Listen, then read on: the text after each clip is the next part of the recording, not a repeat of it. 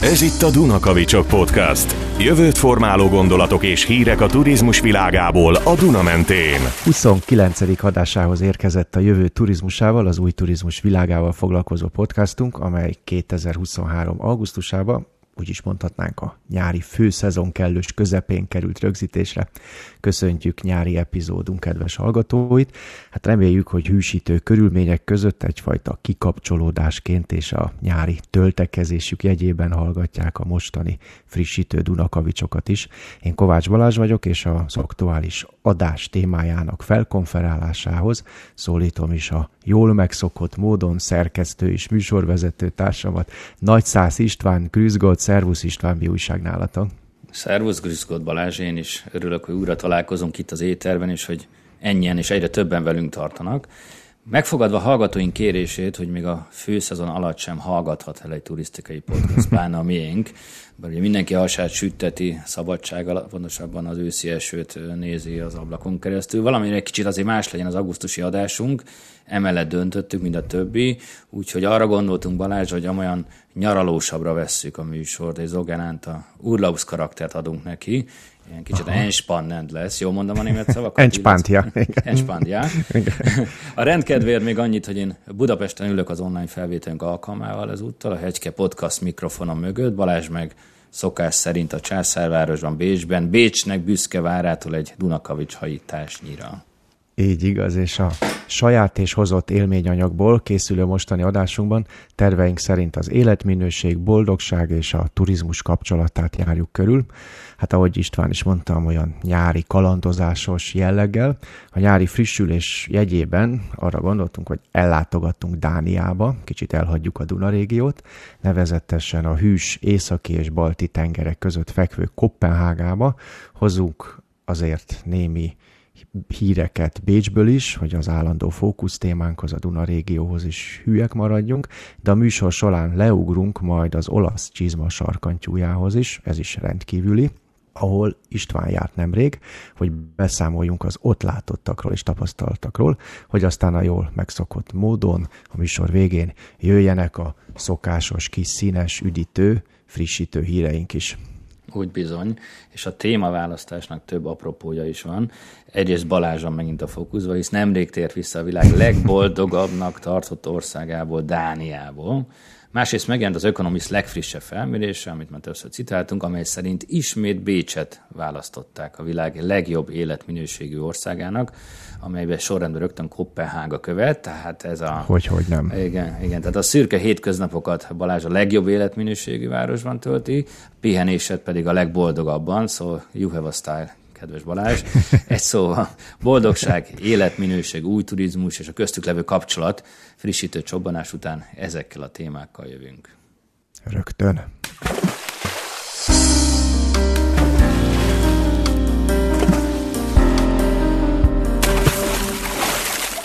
Kezdjük talán a egyik legfontosabbból, a boldogsággal, amire nagy szükségünk van.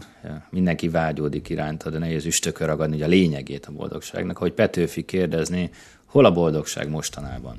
Ugye az idei év, amikor a világnak még a szerencsésebb része is egyik válságból bukdácsol a másikba, ahol nincs háború, és ahol a mindennapokhoz hála Istennek nem tartoznak hozzá a légiriadók és az óvóhelyen töltött órák. Itt is sokan szorongunk, Idén sokak nyaralásának örömét is elvitte a futótűz, elég az erdőtüzek elől menekülő rémű turisták fotóira gondolni, amelyek bejárták az elmúlt hetekben uh-huh. a világ sajtót. Úgyhogy beszorulva egy alig elmúlt járvány és egy háború közé, folyamatosak a krízisek, nem könnyű megtalálni a kapaszkodót az örömhöz a mai világban. Egy év a világ legboldogabb országában. Ez egy sikerkönyvnek a címe, amelyet Helen Russell írt, de számos elemzésből és kutatásból is tudjuk, nem csak ebből a könyvből, hogy a dánok mégis boldogak és boldogabbak, mint Európa nagy része, vagy legtöbb Mint ország. a világ nagy része, tulajdonképpen mondhatjuk azt, és igen. És hogy elcsacsogtam az elején, Balázs, neked friss benyomásaid vannak, hisz az elmúlt hetekben ott turistáskodtál. Erről is láttunk posztokat a Dunakavicsok közösségi oldalin. Sikerült-e megfejtened a dánok receptjét, Balázs? Mármint a boldogságról. Ja, igen. Hogy, igen, hogy, hogy mit boldogok. Hát egy Pár éve volt Budapesten az Arc Köztéri Galériának egy kiállítása, nem véletlen pont a boldogság volt a címe, és arra emlékszem egy plakátról, hogy valahogy így szólt, hogy akik tudják a receptet, vagy akik tudják a választ, azok nem értik a kérdést.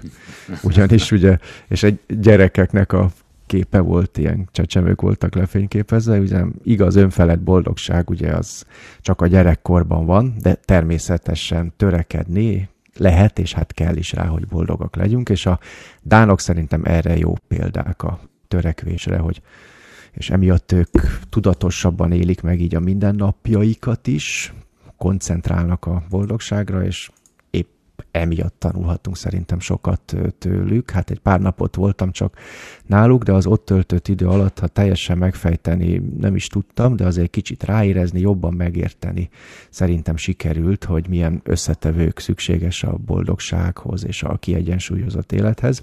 Egy tényleg, ahogy mondtam, pár napot, egy hosszú hétvégét töltöttünk ott a családdal, még nyár elején. Tudatos elhatározással mentünk a Ausztriába, a kislányom gimnáziumba jár, és itt gimnáziumba az érettségi előtt kell egy ilyen kis tudományos munkát írni ami több, mint egy eszé, de kevesebb, mint egy főiskolai vagy egyetemi szakdolgozat, mm. és ő az életminőség, boldogság témát választotta, hogy meglátjuk, hogy hogyan mesterkedik benne, és ennek egyik apropója volt, tehát akkor menjünk el, nézzük meg, hogy mit tudnak a boldogságról a dánok, akik a világ egyik legboldogabb ö, országának mondják, mi az a dán életérzés, amit ebben a higge szóval írnak Ezt így le. kell akkor ejteni, mert ezen mindig gondolkodtam. Úgy tudom, igen, igen, higgének hallottam maradjunk ennyiben, majd a hallgatók kiavítanak, hogyha Dániából is hallgatnak minket, hogy hogy jobb. Kezembe tartom egyébként Make Viking, vagy Viking, mert bizonytalanodtam most itt a kiejtésekkel, magyarul is megjelent könyvét, amely a Dán életérzés, amely boldoggá tesz címet viseli. Hát ugye az úthoz való felkészüléshez, meg az út alatt is, hát és után is ez a Bibliánk, hogy mit lehet a dánoktól ellesni. Igen, igen, én is ismerem ezt a igen, sikeres könyvet. Egyébként Rengeteg nyelven megjelent. Igen, igen, igen, igen. Egyébként zseniális marketing van körülötte. Úgy tudom, hogy a szerző egyébként a boldogságból él, szó szerint. Saját kutatóintézete is van, a Kopenhágai Happiness Research Institute Center vezeti. Igen, pontosan, és hát akkor még folytathatjuk a sort, hogy ő az alapítója a Kopenhágában található Happiness magánmúzeumnak is, amelyben természetesen ott jártunkkor betértünk mi is, és a belépőjegy mellé, hát illetve a kiállítás megtekintését követően megkaptam kérlek szépen a Happiness Ambassador oklevelet, a boldogság hát, nagykövete kitüntető címet, hogy felkent szakértőként terjeszthessem az igét a boldogságról, amely téma egyébként valóban nem áll messze tőlem, úgyhogy örömmel fogadtam el. Most egy kicsit közelebb hajoltam a monitorod, valóban boldogabbnak tűnsz azóta Balázs. Na, komolyra fordítva. Szóval akkor terjesszük az igét a boldogságról. Kezdjük ott első kérdésem, szerintem a legnehezebb. Hogyan is definiálható tapasztalat alapján a boldogság? Mi az? Hát, ahogy az előbb idézett könyv címe is mutatja, ugye egyrészt egy életérzésként milyennek érezzük a napjainkat, tulajdonképpen ez dönti eleve minden kutató egyetért, hogy mennyire vagyunk és leszünk boldogak. A Happiness Múzeumban egyébként volt egy ábra, hogy mit teszi boldoggá a dánokat, erről posztoltunk is pár héttel ezelőtt a közösségi oldalakon, és itt első helyen ilyen címszavak voltak, mint meleg italok, gyertyák, kandalló, karácsony, majd ötödik kategóriaként bejött az utazás, a szabadidő, szabadság, zene, barátok és a könyv. Tehát nekem ebből az jön le, amit hogy, ahogy idéztet Petőfit, hogy ugye hol a boldogság mostanában, és azt hiszem így folytatódik a vers, hogy barátságos meleg szobába. Tehát ők ezt a ezt a Dán életérzést írják, hogy ott kucorgunk egy meleg szobába, a kandalónál korcsolgatjuk a forró teját, és örülünk, hogy együtt vagyunk, és ez a higge, ez az életérzés, amit természetesen nyáron is meg lehet tenni. Hogyha most azon a napon, amikor az adást rögzítjük, ránéztem a telefonomon az időjárásra, Dániában jelenleg 13 fok, Kopenhágában hmm. szakadó eső van, tehát most is össze lehet kucorogni, és ezt a higgi életérzést átélni. Hát e körül folyt, meg ugye tudományos oldalról is nézték a múzeumba, hogy mit kell a boldogságról, az életminőségről tudni. Egy-két fun fact, ami így megmaradt a, a fejembe. Például szombat az év legboldogabb napja, ez ki van hmm. mutatva tudományosan. Szerintem teljesen logikus, hiszen Igen. szombaton még ugye már mögöttünk van a munkahét, de még ott van előttünk egy szabad nap, hát és ugye épp ebből következik, hogy természetesen a legboldogtalanabb napja az emberiségnek mindig a hétfői napokra esik összességében. A dánok egyébként 50 kg gyertyát égetnek el egy év alatt, ők ebben világszínvonalon a fajlagos gyertya fogyasztásba. Úgyhogy nyilván ugye ezek az ő felületes benyomásaik a, a boldogságról, meg a boldogság érzetről. Hm. Tehát ők gyertyában, mi pálinkával vagyunk világ elsők, de szerintem ez a rossz idő miatt is ez egy ilyen túlélési stratégia nekik itt a gyertyaégetés. De ahogy mondtad, valószínűleg nyáron is boldogak, csak legfeljebb több a világosság, kevesebb gyertyát gyújtanak. Hát vagy biztos szúnyogriasztó gyertyákkal gyújthatnak. Tehát szerintem ugye, hogyha folytassuk ezt a gondolatot, hogy mitől ők a legboldogabbak, hogy tudatosan közelítik meg a témát, és talán ez egyik recept, hogy így, így kérdezted, a tudatosság, hogy ha tudatosítod magadban, hogy mit tesz téged boldoggá, és aktívan keresed ezeket a momentumokat, folyamatokat, dolgokat, akkor nagyobb esélyed van, hogy boldoggá válsz. A, ígértük, hogy kicsit nyaralósabbá vesszük a témát, úgyhogy most nagyon nem akarok itt ilyen filozófiai fejtegetésekbe belemenni. Én a doktori képzés keretében foglalkoztam boldogságkutatással, Andó Dacumál, és emlékeim szerint két filozófiai megközelítésmód fut eh, egymás mellett, tényleg csak nagyon röviden. Ugye az egyikre azt szokták mondani, hogy ez az arisztotelészi út, ugye, hogyha vissza akarunk menni a gyökerekhez, akkor a régi bölcs görögökhöz. Arisztotelész mondta, hogy a boldogság nem más, mint az etikus élet gyakorlása, a teljes élet megélése, az erények gyakorlása tesz boldoggá. Tulajdonképpen ez egy végcél, hogy mindennapi életünk során gyakoroljuk az erényeket, és ezáltal mi is jobbá válunk, a világ is jobbá válik, körülöttünk, és ezáltal mi magunk is boldogabbá válunk. Ez az egyik út. A másik pedig szintén görög filozófustól származó irányzat, ez az epikúroszi irány, a boldogság filozófiájának, amelyek lényege az, hogy a boldogság nem más, mint az örömforrásoknak a keresése. Tulajdonképpen a joy keresése, az örömérzet növelése és a fájdalomérzet csökkenése. Ezt nagyon röviden egy szóval hedonizmusként ö, tudjuk ö, összefoglalni és hogyha a szakirodalomból szeretnénk, hogy itt értsék a hallgatók, hogy mire gondolunk, még egy-két fogalom, és akkor abba hagyom itt a tudományoskodást. A szakirodalom megkülönbözteti a well-being, amit magyarul jól létnek, két ellen jól létnek mm. tudunk lefordítani, és a welfare, a jólét egyellel fogalmát. Az elsőt a szubjektív mutatókkal lehet mérni, a másikat meg a az objektívval. Tehát amikor ugye azt kérdezed a dánoktól, vagy bárkitől, hogy mennyire tartják maga, magát boldognak, egy egytől tízig terjedő skálán adjon erre választ, akkor a szubjektív jólétére, boldogságára kérdezünk rá. Amikor pedig olyan listákat nézünk, mint amit a bevezetőbe beharangozott Economist jelentése, hogy hol a legjobb az életminőség, akkor ez az objektív jóléti mutatókról beszélünk. Tehát ezeket fontos elkülöníteni, hogy ugye értsék a hallgatóink is, hogy itt a, az adás második felébe miről beszélgettünk boldogság és életminőség témában. Igen, igen. Az első akkor az, hogy a Dán, vagy bárki, bár még nem azt mondja, egytől tízig én hatos boldogsággal élek, tehát egy uh-huh. A Dánok meg tízessel, igen. Uh-huh.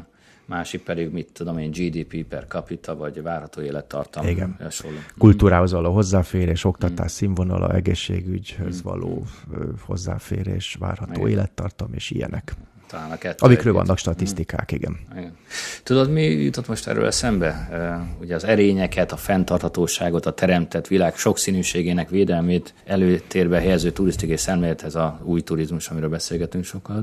Ez hasonlít inkább az arisztotelészi útra, míg az örömöket mm-hmm. hajszoló, az erőforrásokat, akár kizsigerelő hedonizmus a régi turizmus felfogással azonosítható. Jól értem, ezen van ilyen párhuzam? Nem, nem, nem rossz, tetszik Tehát ez, ez is egy ilyen kis Dunakavicsos tovább gondolásra gondolt gondolat, úgyhogy föl, fölvesszük itt a portfólióban. Hát nyilván ugye ez egy komplex kérdés.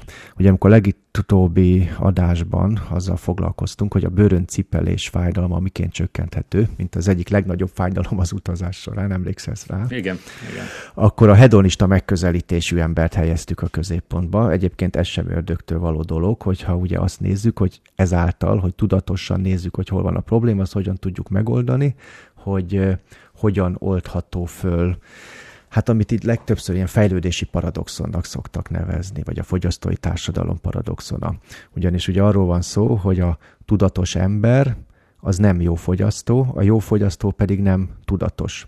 A dánok ugye tudatosak, tehát nem jó fogyasztók, nekik már sikerült ebből a kelepcéből kivergődni, ami ugye a, a, a, ami a jó fogyasztó, tehát a, a nem tudatos fogyasztó vergődik folyamatosan benne, ugye a reklámoktól befolyásolva van, és ebben a hedonizmus taposómalmából, hogy mindig mindenből többet akar, jobbat akar, hogyha megvette, akkor van annál nagyobb, van annál jobb, lehet messzebbre, hosszabbra. Igaz menni, és tulajdonképpen ez egyenes út a boldogtalansághoz, hogyha elfogadjuk ezt a fogyasztói társadalmi gondolkodásmódot. Na ez egy paradoxon, ebből kell kilépni, ez szemléletváltással lehet, hogy másképp tekintsük magunkra, a környezetünkre, itt ugye a podcastban a turizmusra, ugye ebbe foglalkoztunk az elmúlt 28 adásnak a címeit végpörgetjük, mindezt a témát járjuk körbe, mint macska a és ebbe jók a dánok, hogy ők ebből tulajdonképpen a tudatos szemléletükkel kiemelkednek, és ők tudatosan keresik azokat a apró momentumokat, amiről tudják, hogy hozzávezet a boldogsághoz, és tudatosan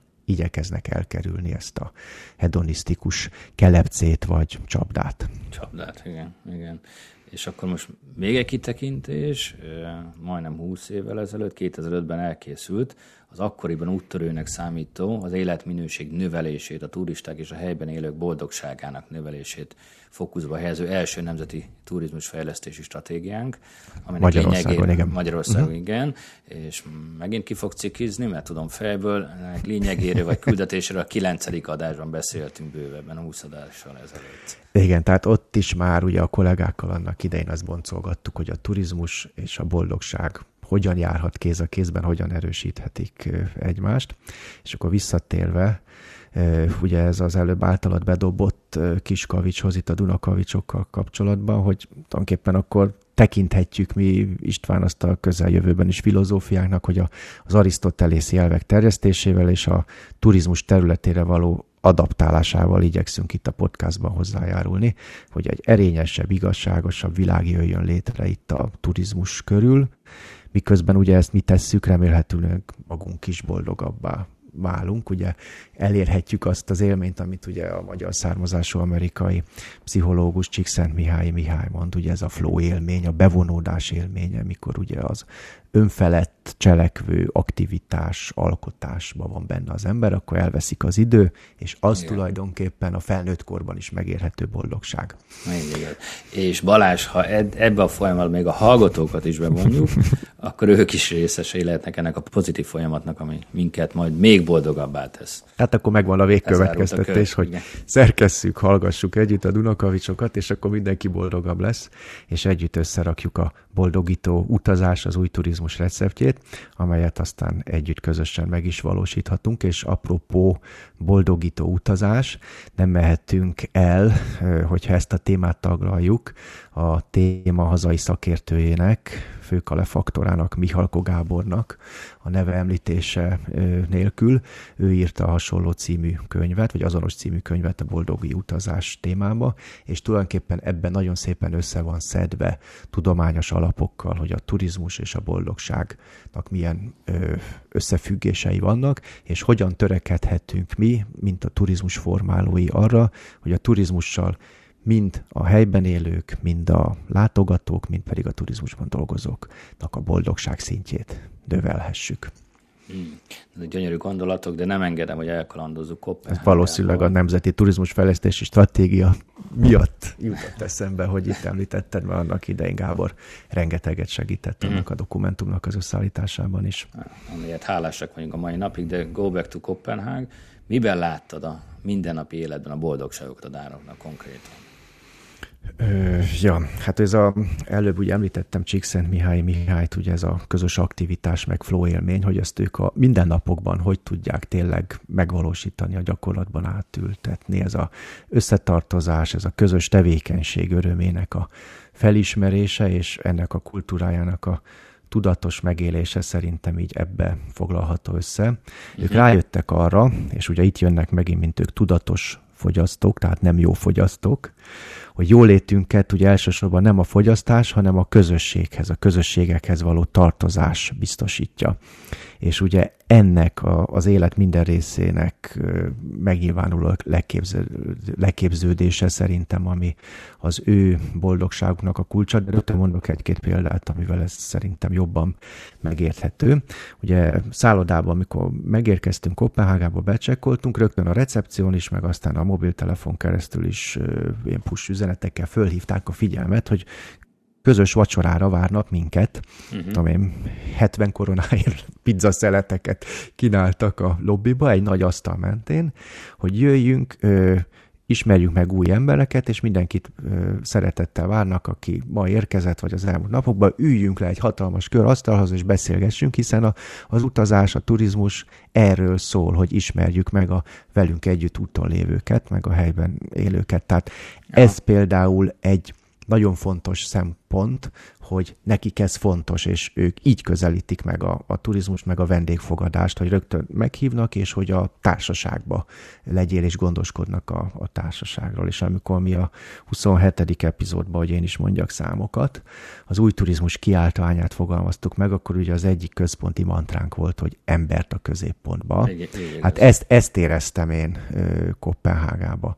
Mondok még példákat. Social boat bérelj ki egy társasággal egy csónakot, ugye rengeteg lehetőség van ott, csatornák, tengeregyebek, adunk hozzá egy piknikkosarat, fedezd fel a saját Kopenhágádat. Családi, baráti összeröffenések, közös élmények keresése alkalmából tökéletes. Megint a Csíkszent Mihályi flow élmény biztosításához adunk neked egy turisztikai terméket hiszen tudjuk Csíkszent Mihály Mihálytól, hogyha az életünket jobbá akarjuk tenni, akkor az élményeinket kell jobbá tenni.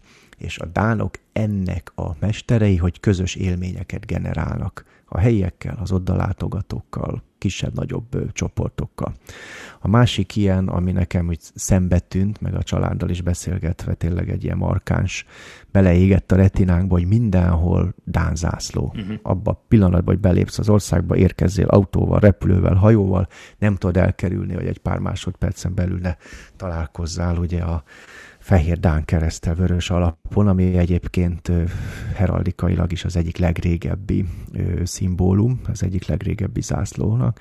Mindenhol ott vannak, nagyon büszkék, ezt ilyen egészséges patronizmusként élik meg, ami az összetartozásokat. Tényleg voltunk piacon, ott is kitűzve a parkokba, a piknik kosarakból lóknak ki a, az zászlók, vagy avval jelölik le, hogy akkor hol az ő piknik szőnyegüknek a, a vége, és ez teljesen természetesként érzik meg. Hogyha magyar Magyarországon mi ezt csinálnánk, vagy Ausztriában, ugye rögtön már nacionalizmussal vádolnának, hogy miért kell ennyire túltölni. Ott meg valahogy ez ilyen benne van ebbe a hanyag elegenciába, hogy, hogy a Dán zászlónak ott a Mm. Az a mindennapi élet része. a helye, igen. Social Travel utazási iroda. Láttam egy buszt, aminek ez volt a hátára. 15-30 évig jelentkezhettek a túrára. Szintén hasonló, mint a Social volt, hogy az út maga a cél. Foglalj egy utat, meglepetés, hogy hova viszünk, egy napos útról van szó. A lényeg az, hogy egy közösséget teremtünk neked. Uh-huh. Ez is megint más szemlélet, hogy ugye nem azt mondjuk, hogy all inclusive ide megyünk, és a destináció fontos, hanem a társaság, az út maga cél, és erre, hát nyilván ugye ez a cég megél a piacon, tehát van rá kereslet Dániába. Én ezt se itt az individualista Ausztriában vagy Magyarországon nem tudom még egyelőre hát, képzelni, hogy ilyen üzleti modellek igen. sikeresek legyenek. A másik ilyen jellegzetes kép a Dán zászlók mellett, ami úgy hozzátartozik az utcaképhez, vagy legalábbis amikor mi Dániában voltunk, ez volt a helyzet, hogy mindenhol baráti társaságok ülnek a csatornaparton, padokon, a piknikszőnyegeken, a parkokban, és beszélgetnek, és a gyerekeim hívták föl a figyelmet, hogy nézd, apa, nincs mobil náluk. Tehát tényleg nem látod, hogy a mobil készülék, ami ugye a, uh-huh. a nagyon sokunk életének a, a megrontója, meg függést okozó eszköz, Igen. ez a dánoknak tudják félretenni. És amikor együtt vannak, ők egymásra koncentrálnak, és, és figyelnek egymásra, és hogy ez a figyelem, meg ez a beszélgetés is, tehát hogy a bevonódás és a, az egymásra való koncentrálás mennyire része a mindennapi életnek, azt mi is tapasztaltunk. Egy utitársunkkal futottunk össze egy délutáni városnézés során, és akkor ott röviden eszmét cseréltünk, hogy ki minden ki mit látott már eddig a uh-huh. városból, és azt vettük észre, hogy elkezdtünk ott beszélgetni, hogy egyre nagyobb kör állt közöttünk, és beleszóltak a beszélgetéseinkbe. Szóba került Budapest, Bécs, valahogy ö, Pozsony is, ö, Kopenhága, és ott az egyik aki épp arra járt, ezt meghallotta, és úgy érezte, hogy neki ebbe bele kell szólni. És mondta, Aha. hogy ő is már volt Bécsbe, és hogy ez milyen jó, és hogy Kopenhága az egy kicsit Bécsnek, meg mit tudom én, minek a keveréke, és hogy mit gondolunk róla, és mi csak ott ugye pislogtunk, mert olyan zavartnak éreztük. Ja, a kultúránkban ez, magunkat, hogy, Igen, hogy, hogy most, most, most hogy alakult ez itt ki, de nagyon jó pofa volt, és utólag jöttem rá az előbb említett könyvet is olvasva, hogy ez, ez pont a Dán életérzés, hogy mindenki nyitotta a másikra, és hogy hát végül is azért élünk, hogy eszmét cseréljünk, találkozzunk, és ez a turizmusnak is a, a lényege. Mm. És ugye a Dán életérzés könyvből tudom, hogy ezt mennyire tudatosan is csinálják, tehát ott például szintén napi dolog, hogy munka után az emberek levespartikra összejönnek, mindenki hozza, amit otthon talált, és akkor ebből megpróbálnak mindenféle kis ételt együtt közösen összetenni, főzni, és nyilván közbe megy a eszmecsere, plegykálkodások, beszélgetések, és valahogy ez a kultúra, ami nekik így a boldogságukhoz hozzátartozik megolvastam, megmesélték ismerősök, hogy ugye az adakozás kultúrája, hogy ők Igen. nagyon mm. nagyvonalú adakozó, karitatív tevékenységre, tehát ugye van miből adniuk, és ezt örömmel adják, hát ugye ezt is már az óvodában tanuljuk, hogy jobb adni, mint kapni. Hát ők ezt is tudatosan csinálják. Volt egy templomi élményünk, Kopenhágának egyik jelképe, most így nem fogom tudni hirtelen mondani a nevét, ilyen spirálos tetejű, kupolájú templom, ott a Christiansen város részben, egy evangélikus templom, és azt mentünk megnézni, de mielőtt fölmentünk volna, bementünk a templomba magába, és ott is egy teljesen nagyon ilyen szürreális élménybe csöppentünk, mindenféle színes lámpával volt megvilágítva ez az egyébként egyszerű kiképzésű belülről, egyszerű evangélikus templom, halk, ilyen meditatív zene szólt, a földön babzsákok voltak, és ha jobban körbenéztük, akkor vettük észre, hogy ebben fekszenek emberek, akik semmi más nem csinálnak, mint a, a meditatív zenét hallgatják, és jól érzik magukat, majd aztán egy idő után a zene abban maradt, az emberek fölálltak, és akkor kezdődött tulajdonképpen egy misájra való, misére való ráhangolódás, készülődés, ott összejöttek, beszélgettek, természetesen kávé, sütemény, már mhm. minden előre kikészítve, az arra járók is abból nyugodtan vehetnek, tehát ez megint egy ilyen vendégszeretet, vendégérzés, közösségi élmény, és hát ugye ezt is boldogságkutatásból tudjuk, hogy eleve ugye a vallás, meg a közösségi élmények, azok nagyon-nagyon fontos faktorok, védőfaktorok mondjuk a hosszú élethez, hosszú élet szempontjából, tehát ezek védő tényezők, egyfajta ilyen vitalitás generátorok. És, és tulajdonképpen így összefoglalva szerintem ez az a bizalom, ami az emberek között megvan, hogy beszélgettünk, leülünk, egymásra figyelünk, és, és szociológusok magyarázzák még a Dán boldogságot avval, hogy ők ugyanígy vannak az állammal szembe is, hogy bíznak egymásba, bíznak a, a Dán államba is, uh-huh. mert tudják, hogy ott van ugye egy erős állam, mögöttük, ami nem engedi el a kezüket, akármilyen nagy bajba vannak, őket nagy veszély nem érheti, mert biztos, hogy kapnak segítséget, és éppen miatt hajlandók megfizetni a magas adót. Ugye Dánia szintén világszinten Igen, elsőként van ugye az, az adóterhekbe 50 valahány 55 százalék fölötti adóelvonás mértékével, de ők ezt nem tehernek érik meg, hanem úgy olvastam, hogy ők ezt így életminőséget vásárolnak, Aha. és a közös kasszába tulajdonképpen örömmel fizetnek be, amely szintén egy ilyen közösségi élmény. Tehát nagyjából ezek azok az ilyen kis fölvillanásszerű emlékek, igen, amikkel így tudom magyarázni. Hoztál. Igen, egy turistaként is ezt mennyire lehet érezni. Még az érdekelne, Balázs, maradjunk még Kopenhágában, hogy a várost az objektív életminőségi kritérium alapján milyennek láttad? Van-e jó gyakorlat, amit mindenképpen mondjuk megosztaná velünk? Uh-huh. Tehát objektív ugye ezek a Aha. mérhető, meglátható dolgok. Hát ugye az egyik ilyen, amit hát nyilván ugye a turisztikai szemüvegen keresztül néztem a dolgot, ugye az a profi kommunikáció, Aha. amely szintén erről a, az életérzésről szól. Tulajdonképpen ők egy érzést, egy életérzést adnak el, és ezt egészen a 60-as évek óta gyakorolják.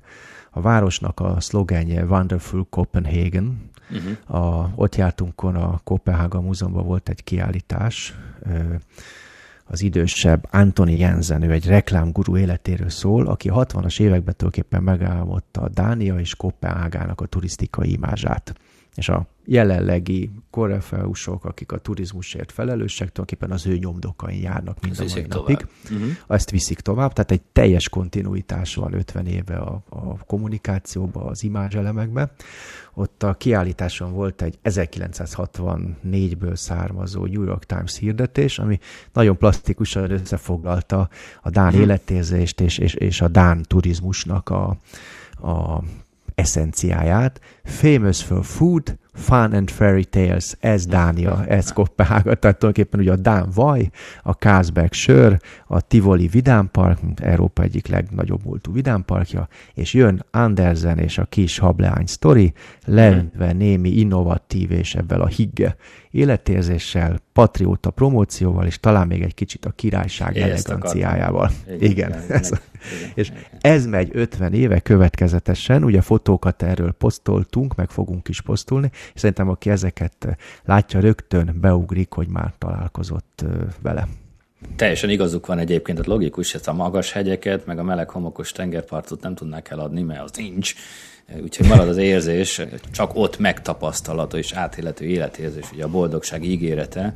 Úgyhogy ez nagyon csábító és zseniális, egészen jól csinálják. Nekem ugye még a Coca-Cola jut erről eszembe, akik ugye szintén egyfajta ilyen happiness factory-ként adják el magukat. Igen, boldogsággyár. Uh-huh. Igen. Igen, hát ugye beszéltünk arról a korábbi adásokban, hogy ugye a fogyasztói társadalom harmadik szakaszába érkeztünk, ugye akkor már nem a terméket, már csak nem is a szolgáltatást, hanem a szolgáltatást körülvevő sztorit, vagy hát ahogy itt ugye a mester példáját látjuk Dániába, a sztori mögött lévő érzést adnak el, és ugye ezt csinálja a Coca-Cola is, és hát ahogy szoktad Isten megint jól ráéreztél, a Happiness Múzeumban egy külön szekció volt erről, hogy a boldogság tudatos megélésére mennyire fontos Dániára, és itt hoztak egy példát a Coca-Colával kapcsolatban. Levetítettek egy filmet, megismertük a Coca-Cola. Ö, üdvözöljük a világ legboldogabb országába. Welcome to the happiest country in the world. Ez egy repülőtéri kampány volt pár évvel ezelőtt. A kreatív azon ö, alapult, hogy a kóla szóba az O és az L betűk közötti átkötésbe, ott van egy Dán keresztre, uh-huh. Dán zászlóra asszociáló motivum, és azt használták fel a kreatíva. Erre építették egy sok ezer befogó kampányt. Ha beírjuk a legnagyobb keresőbe a Happy Flag szót, akkor rögtön láthatjuk, meg posztoljuk is majd ezt a kis filmet. Megnézni. Ugye a Coca-Cola egyik best practice kampánya lett. Üzenete, hogy terjesszük és osszuk meg együtt a boldogságot, és nagyon ügyesen belecsempészik, hát nyilván ez a Dán célközönségnek szólt, ezt a Dán életérzést, a patriotizmust és mindazt, amiről eddig beszéltünk az adásban, tehát ez is egy nagyon jó kifejezője, hogy hogyan működik a boldogság gyár napjainkban, a valóságban, és hogyan kell ezt tudatosan megélni, megműködtetni. Happy flag a címszó. Igen, igen, igen. És ha már best practice, mi az, amit turisztikai termékfejlesztés és a új turizmus szempontjából kiemelni? Mielőtt válaszolnál, Pár Balázs, javaslom, hogy frissülésként most dobjunk be egy csobbanó kavicsot, vagy inkább követ a Dunába, és a jingle után innét folytatjuk. Frissen, fiatalosan. Ez itt a Dunakavicsok Podcast. Turisztikai hírek, jövőt formáló gondolatok a Duna régióból. Akkor a best practice-ekkel folytatjuk műsorunkat. Hát amit kiemelnék turisztikai szempontból, hogy Kopenhágában fantasztikus információs pontokkal találkoztam. Aha. A kiterjesztett valóság, ez az augmented reality segítségével már előtte bejárhatsz mindent, uh-huh. mielőtt részletesen szétnéznél a városba, és el tudod dönteni, hogy mi az, amit élged. Jobban érdekel, a több időt szeretnél tölteni, és mi az, amiből elég csak a kiterjesztett valóság segítségével megmártozni. Tehát nagyon jó már a látogatás elején is bemenni, hogy egy átfogó képet kapjál, és hogy úgy képbe kerülje szó szerint madártávlatból is a, a, a városról. És hát ami különösen tetszett, és kiemelnék, hogy megint ugye a, a narratíva, amiben ezt az egészet mm. becsomagolják. Ugye a közösségi élmény, helyekkel való találkozás ígéretes, stb. stb., ahogy beszéltük, illetve mi az, ami még eszünkbe jut Dániáról, Kopenhágáról, ugye a kerékpár. Oh, kerékpárral. Yes, minden elérhető, bejárható, ráadásul ugye nekik van egy ilyen teherbicaj, aminek az elején az első kerekei fölött egy ilyen nagyobb hordozható rész van, amiben uh-huh. akár egy ember is beleülhet, vagy akár két gyerek, és hát ugye ez is nagyon higge életérzés ilyen bicajjal járni. Na most az egyik információs pontjába a Visit Copenhagenek bementem, be kellett ülnöm egy ilyen bicajba, ami ott a, az iroda közepén föl volt állítva, ez volt a koncepciónak a része, és amikor ebbe a platformon ültem, akkor mhm. fölvettem magamra a VR szemüveget, és akkor láttam a körülvevő Város. sztorit, uh-huh. meg a várost, és az volt a történet, hogy én ülök ebbe a biciklibe, majd a házból kijön egy fiatalabb hölgy, mint később kiderült egy anyuka, aki mögém fölpattant a, a nyerekbe, elkezdte tekerni a biciklit, és tulajdonképpen mesélte a városról, és elmondta, hogy megyünk most a gyerekéért az óvodába, és közben, amikor szembe jöttek, mesél, de inkább az ő mindennapjaikról mesélt. Tehát uh-huh. ugye ez is érdekes, hogy megint egy, egy életérzésről, a mindennapi apró dolgokról. Elmesélt a gyerekének épp születésnapja van, majd megérkeztünk az óvodához, itt, amit én mindent láttam ugye ebbe a virtuális világba, és valahogy úgy éreztem, hogy ez a bicikli tényleg megy én nem tudom, hogy csinálták, nem néztem aztán utána, hogy ott valami rezegtette ezt, vagy csak az agyam Aha. érezte, úgyhogy tényleg robogunk, meg fékeztünk, ugye a piros lámpánál újraindultunk, majd láttuk a gyerek, láttam a gyereket, akkor ugye az anyuka leszállt mögülem, átölelte a gyereket, ő lufit hozott, majd akkor itt volt egy ilyen technikai trükk, hogy mint hogyha a kamera a rufira került volna, a rufi szállt föl, véletlenül elengedte, aztán onnan tekintettük le a városra, szóval tényleg ilyen szédületes volt, és megint egy, egy egy szuper narratívában, ami a találkozásokról, életérzésről szólt, és valamit megkaptam ebből az érzésből, amit a ott élők élhetnek meg a mindennapjaik ja, során. Úgyhogy, úgyhogy ez, ez a bemutatási forma tetszett nekem, vagy így kiemelném, mint jó gyakorlat. Hát és ahogy közösségi közlekedés szintén szuper jó minőségen, nem csak bicajon, de vizen is, minden városkártyával elérhető a turisták számára is nagyon egyszerű módon jól kommunikálva. Ami még megmaradt bennem, hogy nagyon jól működik ez az autómegosztó rendszer, ugye Budapesten is, Bécsben is ismerem ezt a ShareNote, uh-huh nem fizetnek nekem, tehát nem a reklám helye, csak hogy tényleg praktikus dolog, nem birtokolni kell, hanem megosztani a, a dolgokat, ami föltűnt, hogy Kopenhágában a legtöbb sérnó, vagy szinte kivétel nélkül mindegyik elektromos, tehát ott is odafigyelnek erre a környezeti ö, szempontról. És hát amit mi itt a látogatógazdaság szempontjából hirdettünk a podcastba, arról is hoztam egy nagyon jó plastikus szemléletes példát. Városnézés kajakból is megoldható, tehát mm. hirdetnek kajakos városnézéseket, vezetéssel is, vezetés nélkül is. Ott a utazás vagy a információs irodába lehet rá befizetni. Ugyanakkor, ha te vállalod, hogy a városnézés során te, amit közben ott a csatornákba találsz úszó ágakat, hordalékot, ne adj Isten, petpalackot, szemetet, amit oda bedobáltak, azokat te összegyűjtöd, és legalább Aha. egy vödörnyit összeszedsz, ez körülbelül egy 5 kiló, akkor nem is kell fizetni a városnézésért. Hm. Tehát nem a turista használja a várost, hanem a város használja a látogatót a turistává, hogy a szebbé jobbá tegye, és ezáltal ugye a helyek is profitálnak a forgalomból. Ugye ez a látogató gazdaság, a visitor economia megközelítésre egy jó példa, amiről szintén Ezt majd mondod, hogy melyik adásokban beszéltünk róla. Aha. Figyelj, most viszont térjünk el a szubjektív elemekről egy kicsit a és érzésekre az objektív méreszközök, tehát végülis mind a ketten közgazdászok vagyunk, mivel Bécsben élsz, és Kopenhágába jártál nemrég, kapol ilyen, hogy megkérdezzem. Jó, figyelsz? Konkrétan, Igen, mi a csodától ilyen jó városok ezek az ökonomis szerint?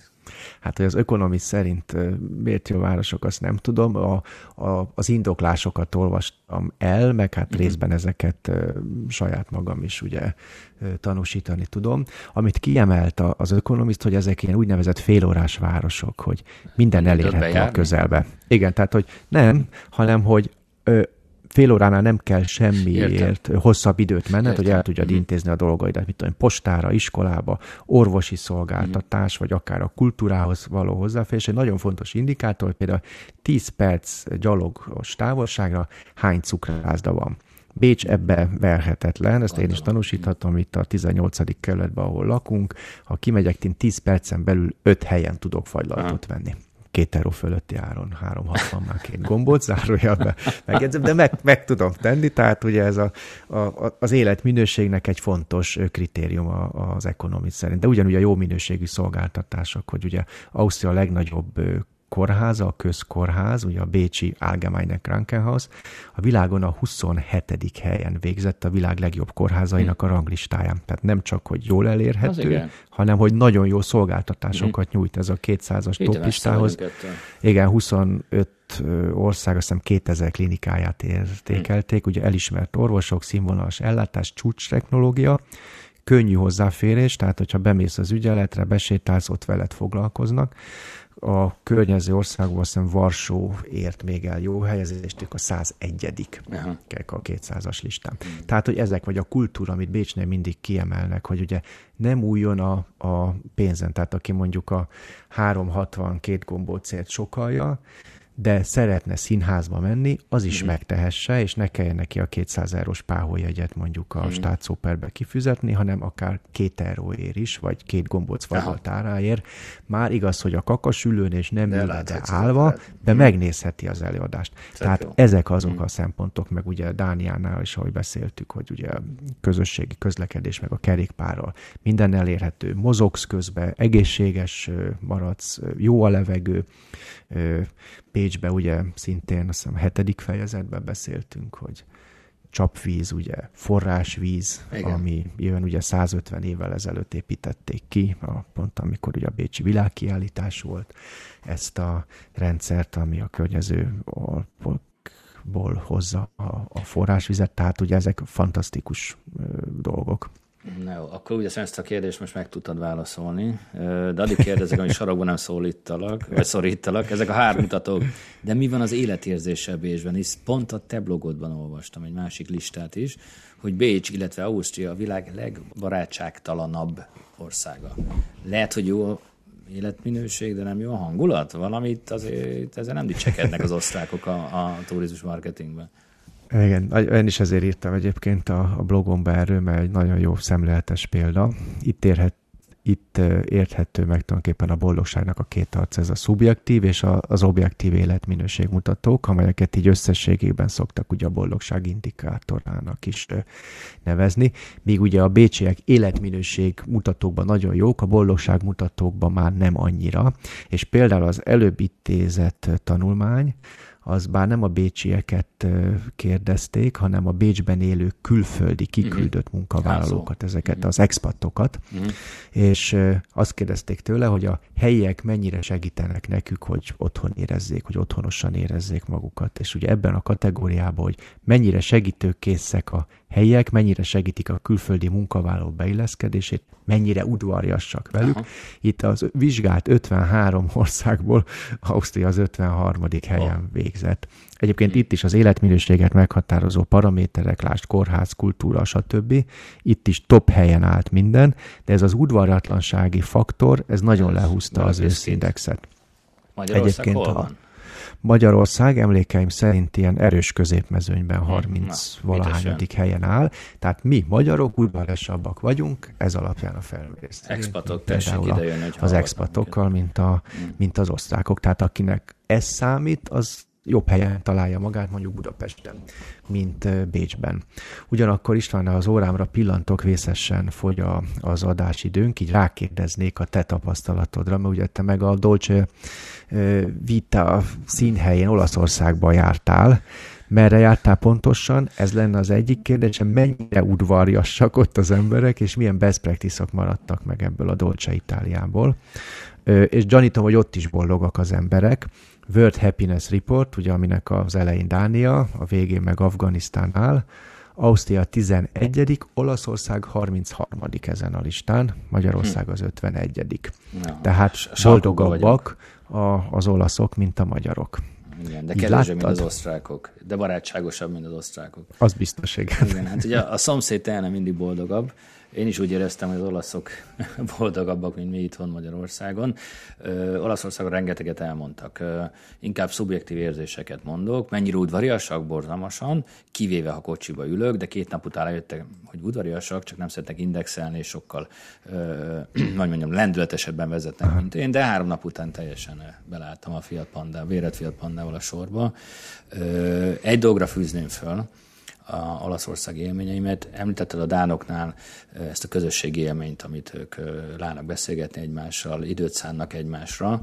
Ugyanezt találtam meg Olaszországban is, erről híresek a családi kapcsolatok uh-huh. erőssége, a családtagokat közel tartják. Ez majd, hogy ez sztereotípia már az olaszokkal Igen. kapcsolatban. Mi Bári mellett voltunk egy kisvárosban, és uh, ugye napközben van egy uh, uh, tengerparti promenád, ami tök üres, és 7 órakor, ugye, hogy elkezd egy kicsit kevésbé forróság lenni, 40 fok alá ment a hőmérséklet. Láttam, hogy idősek, fiatalok, száz évesek ilyen kis összecsukható székkel a hónuk alatt így előrajzanak az épületekből, Első nap még nagyon azt hittem, hogy horgászni mennek, ugye ez a horgászszéket mhm. képzeld el, de hát a horgászbotot nem láttunk, gondoltam, eldugták. Csíkos kis összecsukható De nem, ők így ültek le a promenádon, és nem volt elég szék, és este 9 órára egy nyüzsgő élet azon az üres promenádon, ami még délután teljesen üres volt, futrak is érkezett, és idősek, öregek, családtagok, barátok, telefon nem nagyon lehet, beszélgetnek vitatkoznak, bár az olaszoknál ezt nehéz megkülönböztetni, ha nem értesz olaszul. Egy nagyon hangulatú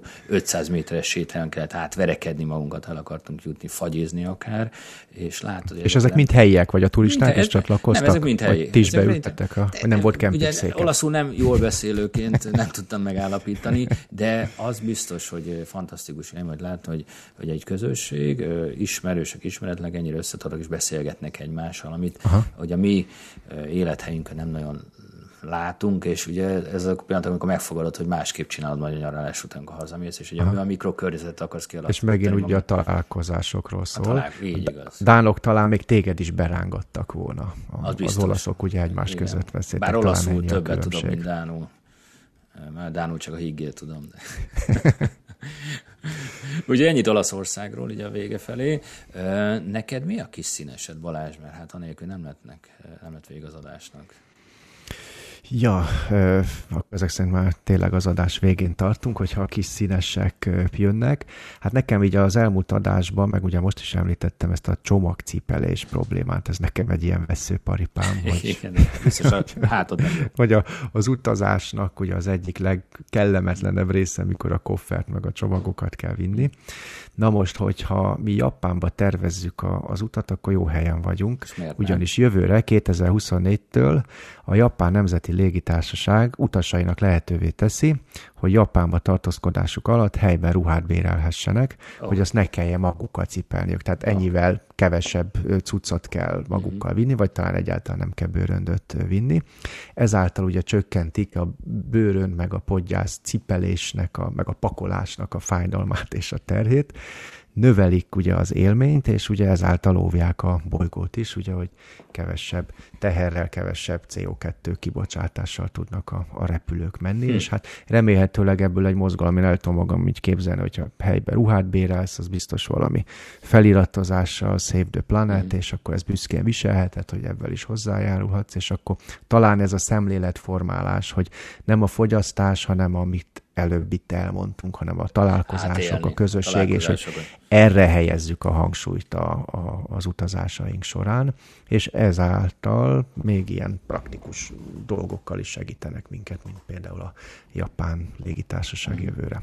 Úgyhogy ezt gondoltam kis színesnek, kapcsolódva a múltkori problémához, hogy lát, lám, lám, mások is gondolkodnak ebbe, és már az első gyakorlati megoldások is megjelentek. Nagyon érdekes kis. Neked milyen színű a következő kis színesed? Legyen, legyen kék.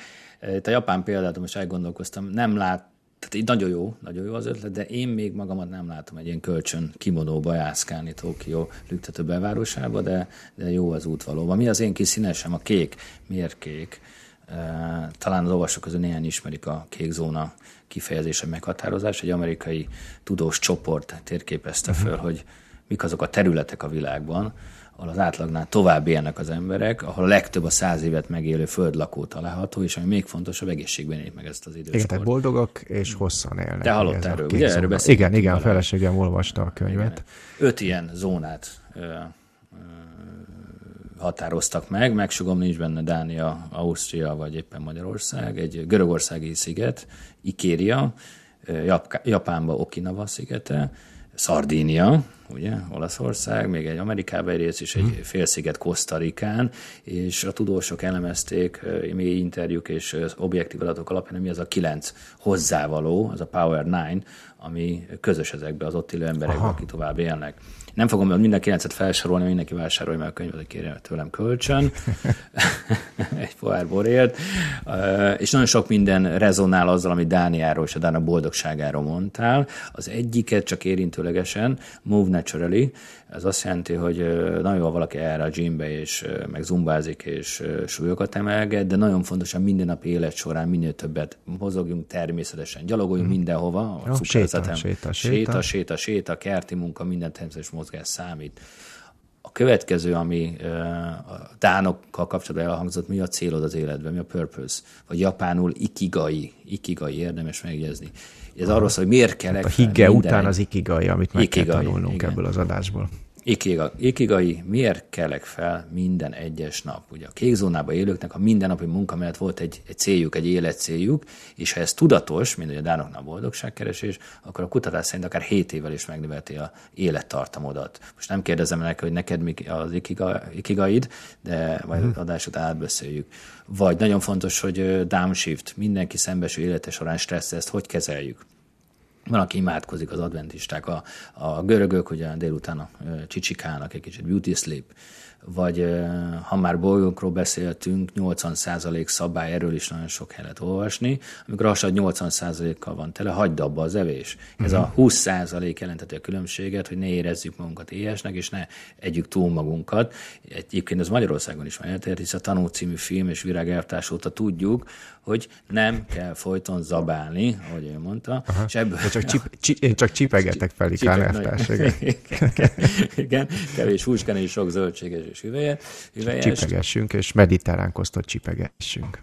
Ami egyébként, amire felcsillant a szemem, ez a Vinet 5, tehát Aha. a borozás. Nagyon fontos, hogy mértékkel és rendszeresen.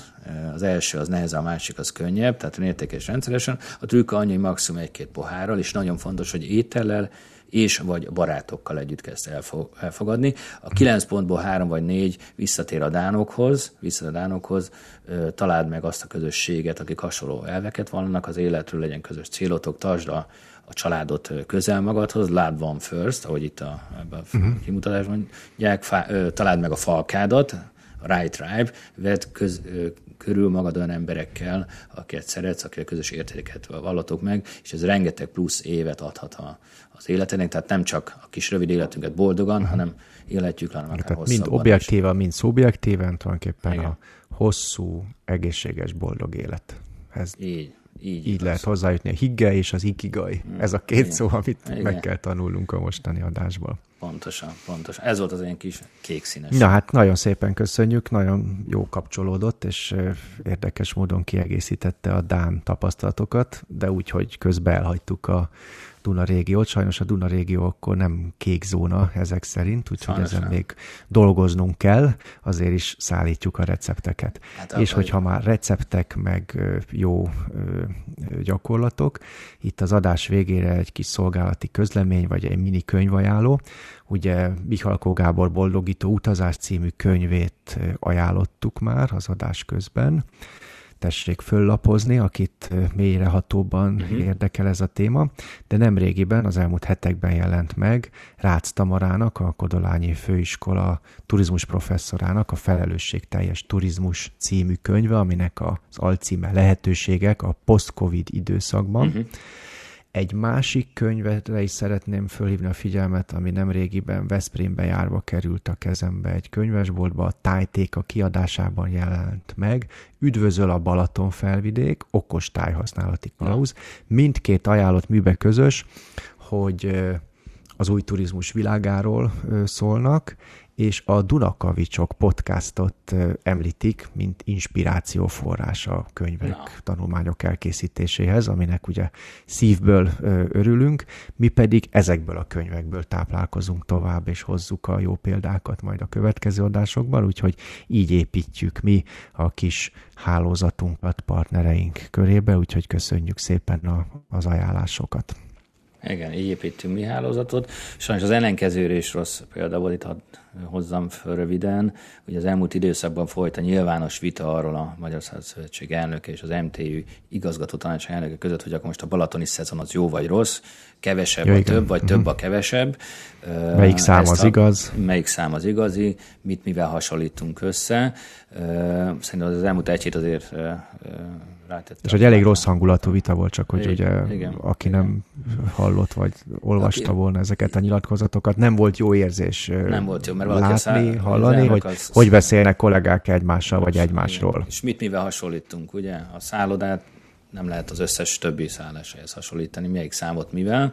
Azért bízunk benne, hogy itt is megszületik a megoldás, és egy kooperatív együttműködő beszélgetés vagy vita alakul ki máskor ilyen helyzetben, amely egyébként a TUC is tett javaslatot, a Turisztikai Tanácsadók Szövetsége, ez viszont bíztató. És még valami, ha már a kék szimbalázs, ez nagyon benne no. marad, ismer azt a darabot, hogy a, amiben keresik a boldogság kék madarát, hogy a boldogságról is beszélünk kékről, nagyon fontos, hogy ez a madár ott van velünk, ne hagyjuk elrepülni, még ha nem is látjuk, az ott velünk van. Igen. Tehát a régi szép idők azok most vannak, ugye ez is egy tudatos megélés a mindennapjainknak. Már hát a boldogságkutatóktól, meg a, meg a dánoktól is tanulhatunk. Hát ugye a remény hal meg utoljára, hogy a Duna régió is hamarosan kékzónává válik, és a legboldogabb régiója lesz a, a világnak. Zárszóként és az adás összefoglalásaként tehát megfogalmazható útmutató számunkra a mindennapi boldogság gyakorlásához és az új turizmus megvalósításához egyaránt az arisztotelészi erények figyelembevétele szükséges, de mik ezek az arisztotelészi erények? Kérdezni. Ezt még itt az adás bólogattam rá, de Mondjuk el, tudom. hogy kerek legyen a történet. Mondjál, Utána néztem, alázatosság, igazmondás, szellemesség, tehát a humor is font, fontos vagyunk. erény, bátorság, mértékletesség, Így. nagyvonalúság, okay. szelítség és Talán. kedvesség. Belefér. Minden témát nagyjából érintettünk, ugye tessék udvarjasnak lenni, és tessék összejárni barátokkal, a nyár erre jó alkalom. De mielőtt elengedjük a hallgatók kezét, vagy hát inkább a fülét, hadd mondjam el a mantrámat, kövessenek az Facebook, LinkedIn és a YouTube oldalunkon, ne csak lájkolják, hanem kérjük szépen iratkozzanak is fel, illetve osszák is meg, ajánlják tovább ismerőseiknek a friss ropogós Dunakavi csadásokat, osszák, terjesszék az új turizmusról szóló evangéliumunkat a nyári szabadságolások alatt is. Nagyon szépen mondtad, továbbra is hangoljanak mindenhol és mindenkor a Dunakavicsok hullámhosszáról. A Spotify-on és minden más nagyobb csatornán is elérhetőek vagyunk. A nagy nemzetköziek mellett a podpad.hu és a podcast.hu oldalakon is. Most elköszönünk, de csak mára, és a forró nyári napokban is maradjunk kapcsolatban, közösségi felületenken hozunk majd friss, üdítő Dán híreket is, cseréljük ki gondolatainkat az új turizmus világával kapcsolatban. Boldogító podcast hallgatást kívánunk, auf Wiederhören! Ez volt mára a Dunakavicsok turisztikai podcast. Benne a jövő gondolatait tolmácsoló Nagyszász István és Kovács Balázs.